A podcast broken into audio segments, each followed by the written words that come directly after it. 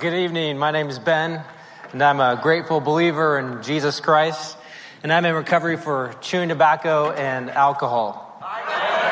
Hello. Would you pray with me, please? Lord Jesus, thank you for loving us. Thank you for pursuing us.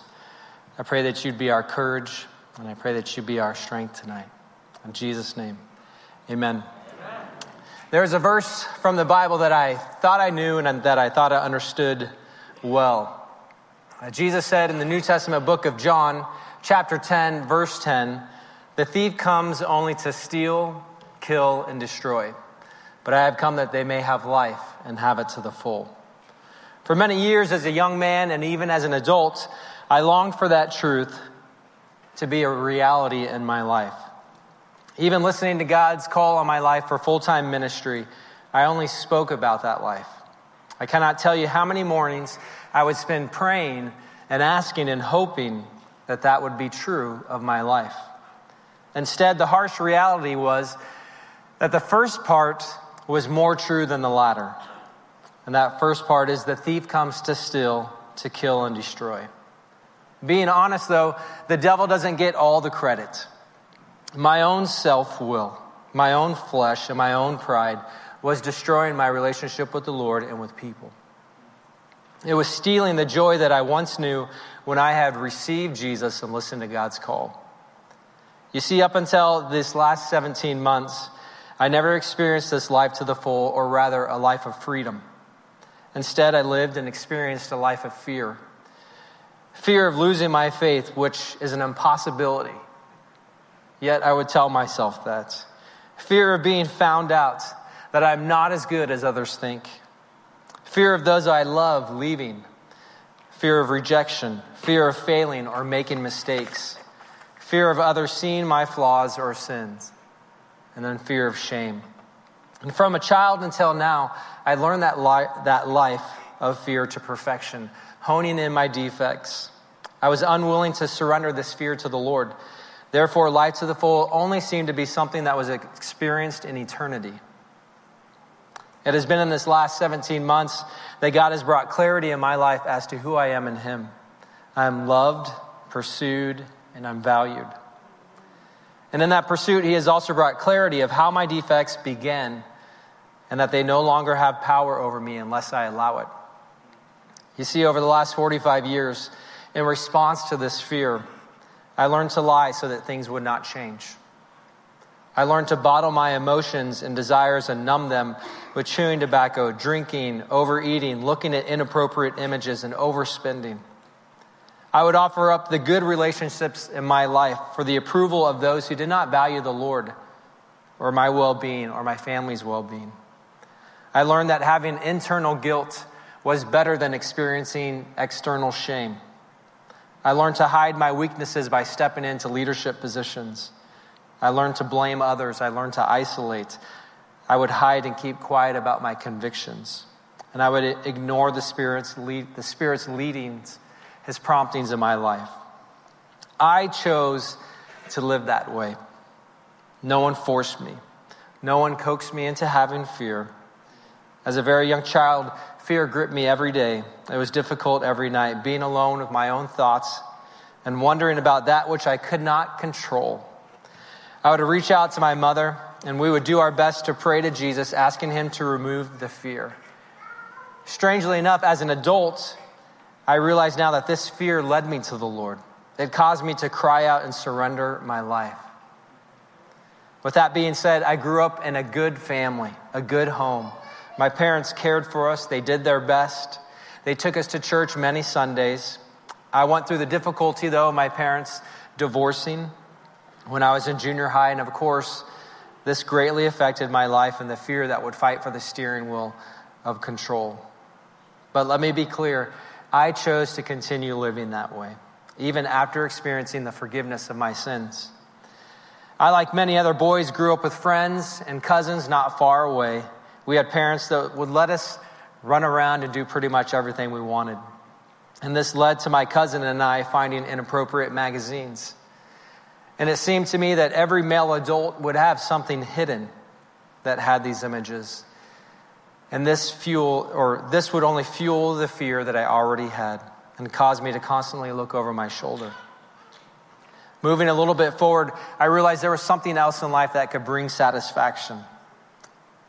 It was sports and specifically baseball.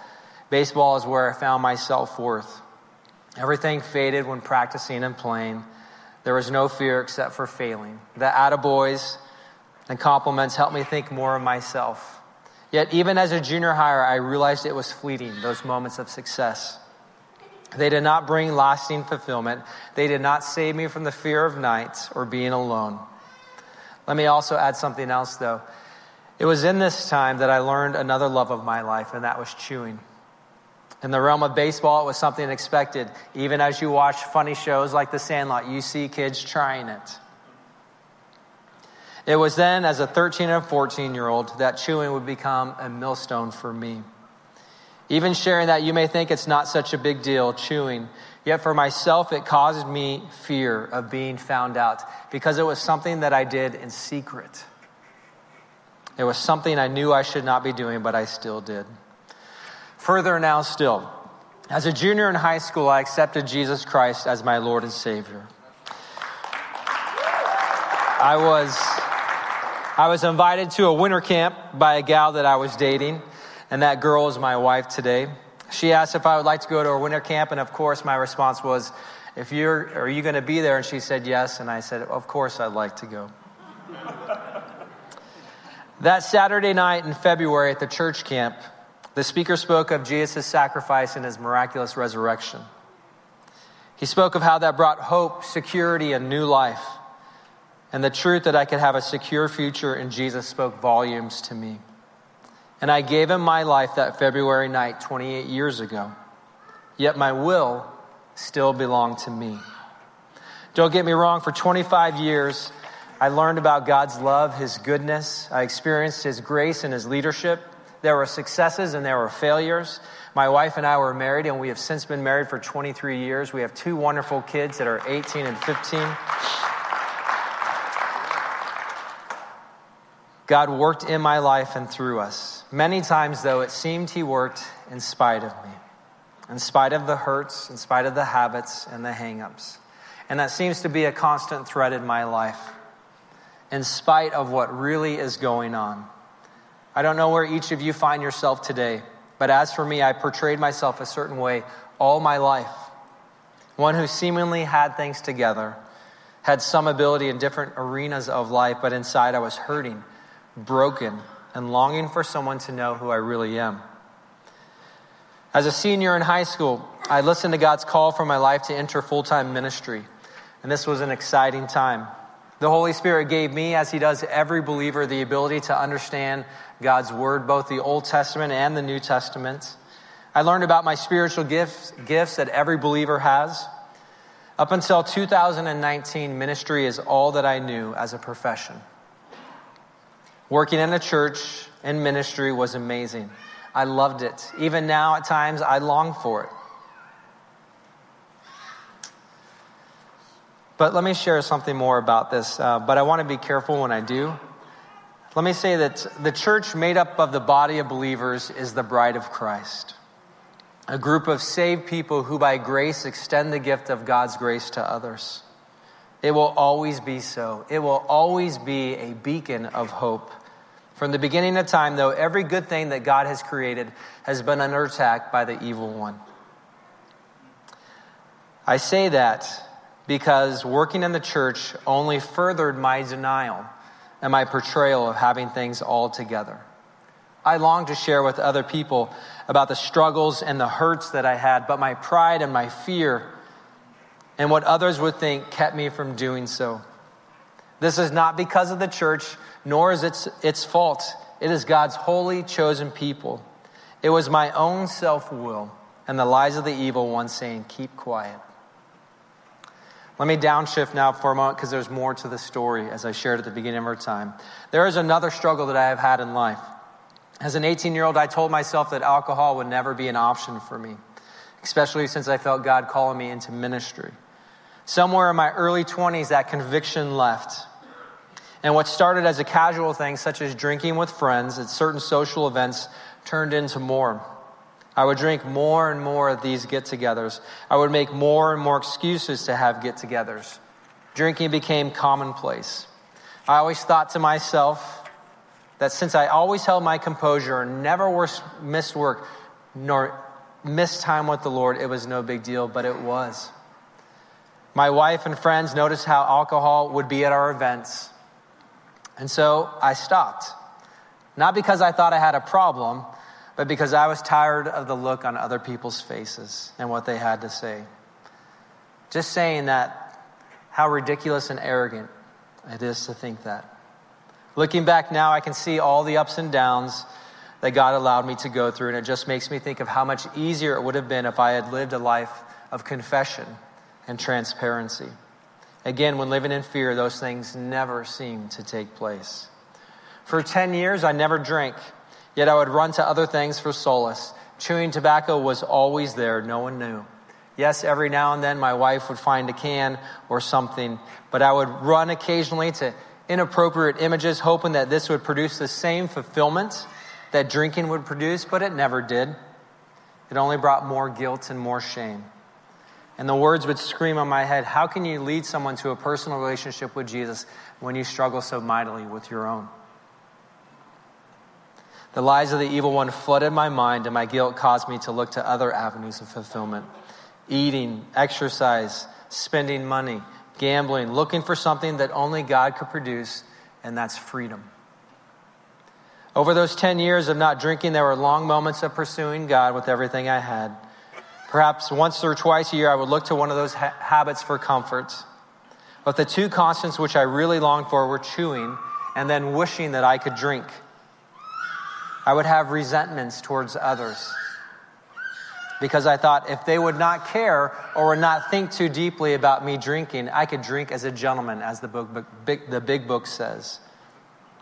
Let me move forward now to how God's grace and leadership led me to this place. During those 10 years, as I said, God used me to work as a, in a church as a pastor. And we saw growth, lives change for eternity's sake. It was exciting. But in 2018, I decided to step down from the church, thinking that it was the right thing to do.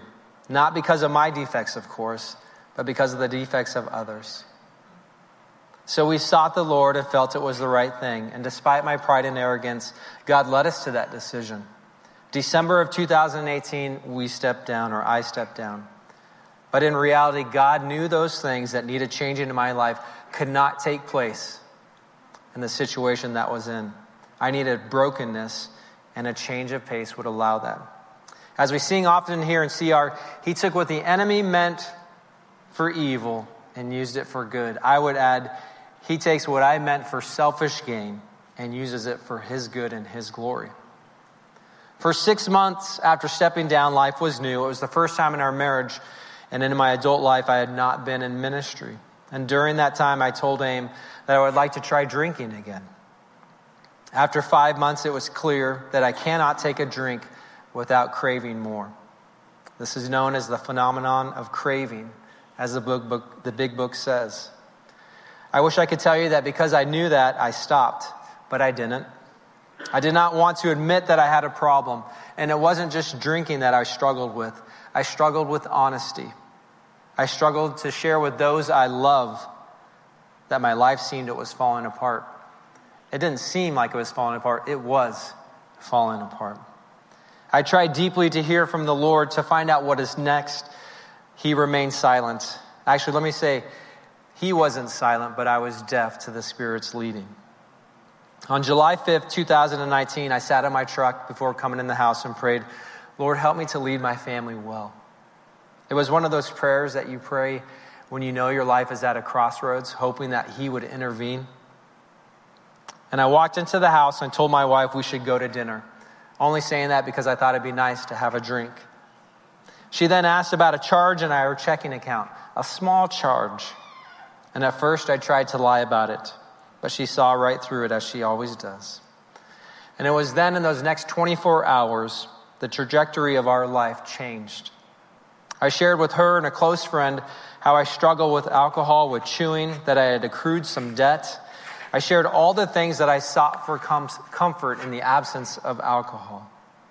This was not the first time this had happened in our marriage, but it was the first time that I realized that if things did not change, drastic measures would occur. The big book says the following about some who have shared their story. We didn't wait to hit bottom because thank God we could see the bottom. The bottom came up and hit us, and that sold us on Alcoholics Anonymous. I could see the bottom, I could feel it. I had no idea what to do, where to go. I had stepped down from ministry, which for many years was the one thing that seemed to keep me from feeling like a failure. I had been dishonest with my wife, which was not just a marriage relationship, but the best friend of my life. My kids, 15 and 18, saw their parents for the first time at odds, experiencing uncertainty. It was a point in my life I never wanted to reach.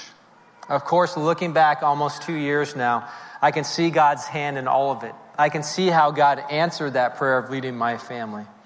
But for God to answer that prayer of leading them, He had to bring me low enough to feel the bottom, to see it. And again, it was terrifying. Four days later, I walked into this place right here. As Pastor Scott says, not on a winning streak. I was terrified of what would take place in my marriage and family. I was terrified that people would see me and say, hey, wasn't that guy a pastor? Shouldn't he have things all together? Again, those are lies from the pit of hell. I experienced the hope in large group as we worshiped together. I went to the first timers meeting with Josh and his wife, and it was in that first meeting that I was honest about my life for the first time. That I shared with the others around our table that I was a liar. The next week, I went to open share group for the first time. And it was there that I heard men talking about their hurts, their habits, and their hangups. And as they did, their stories mirrored my own. It appeared as if I were talking, but in someone else's voice. I would listen and think of the decisions that I had made in my life, how my actions have hurt my wife and my family.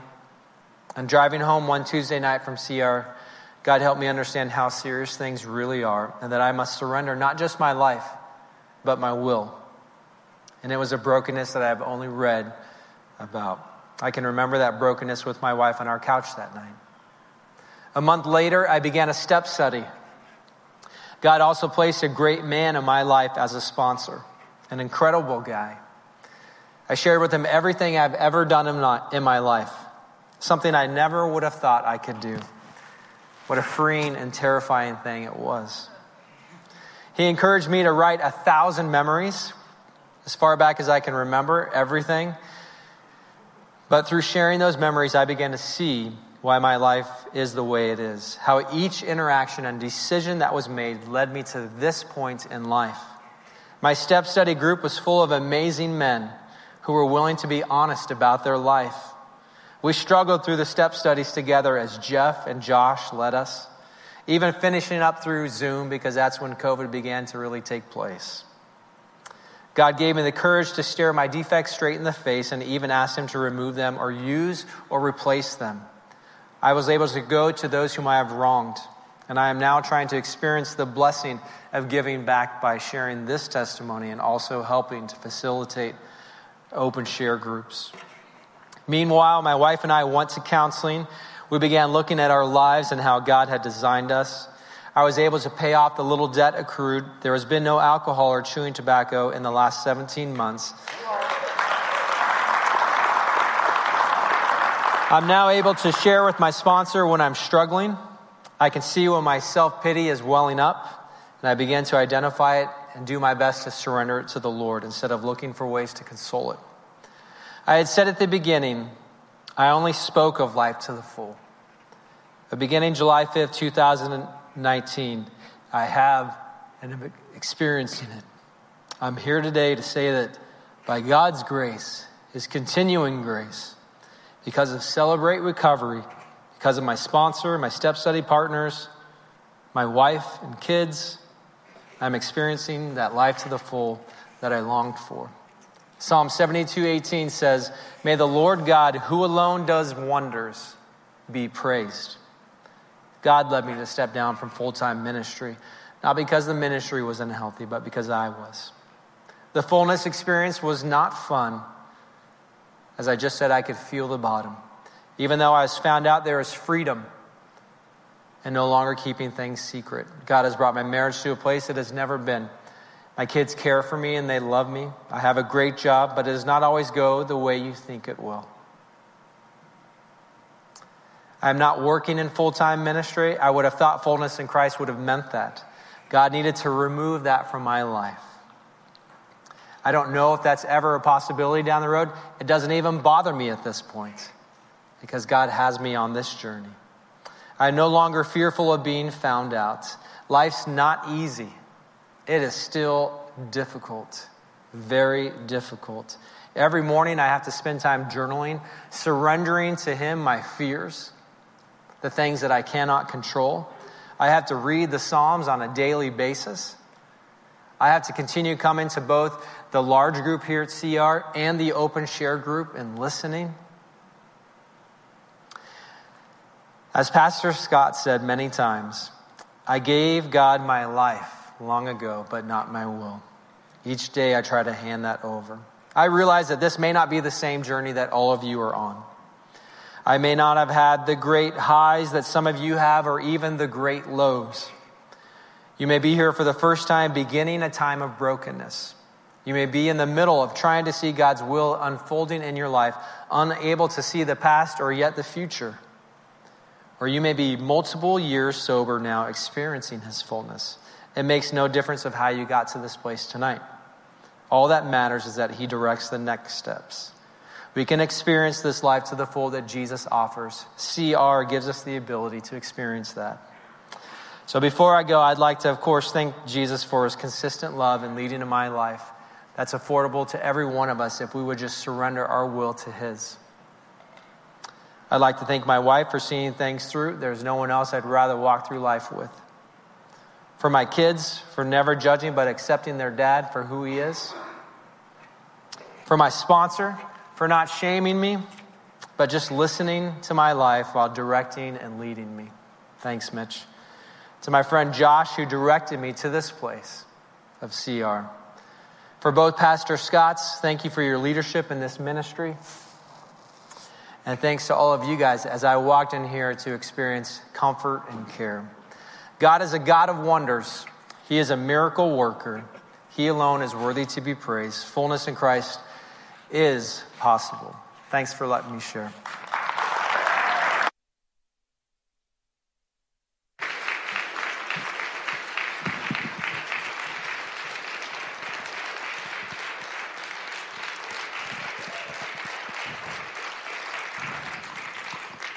Well done. Well done. Um, I do have to point out one other thing is you lied. You said it was 30 minutes long and you went short on me. I love it. Well done. I, well done. I'm proud of you. That was awesome. That was awesome. Hey, let's hear for Ben one more time.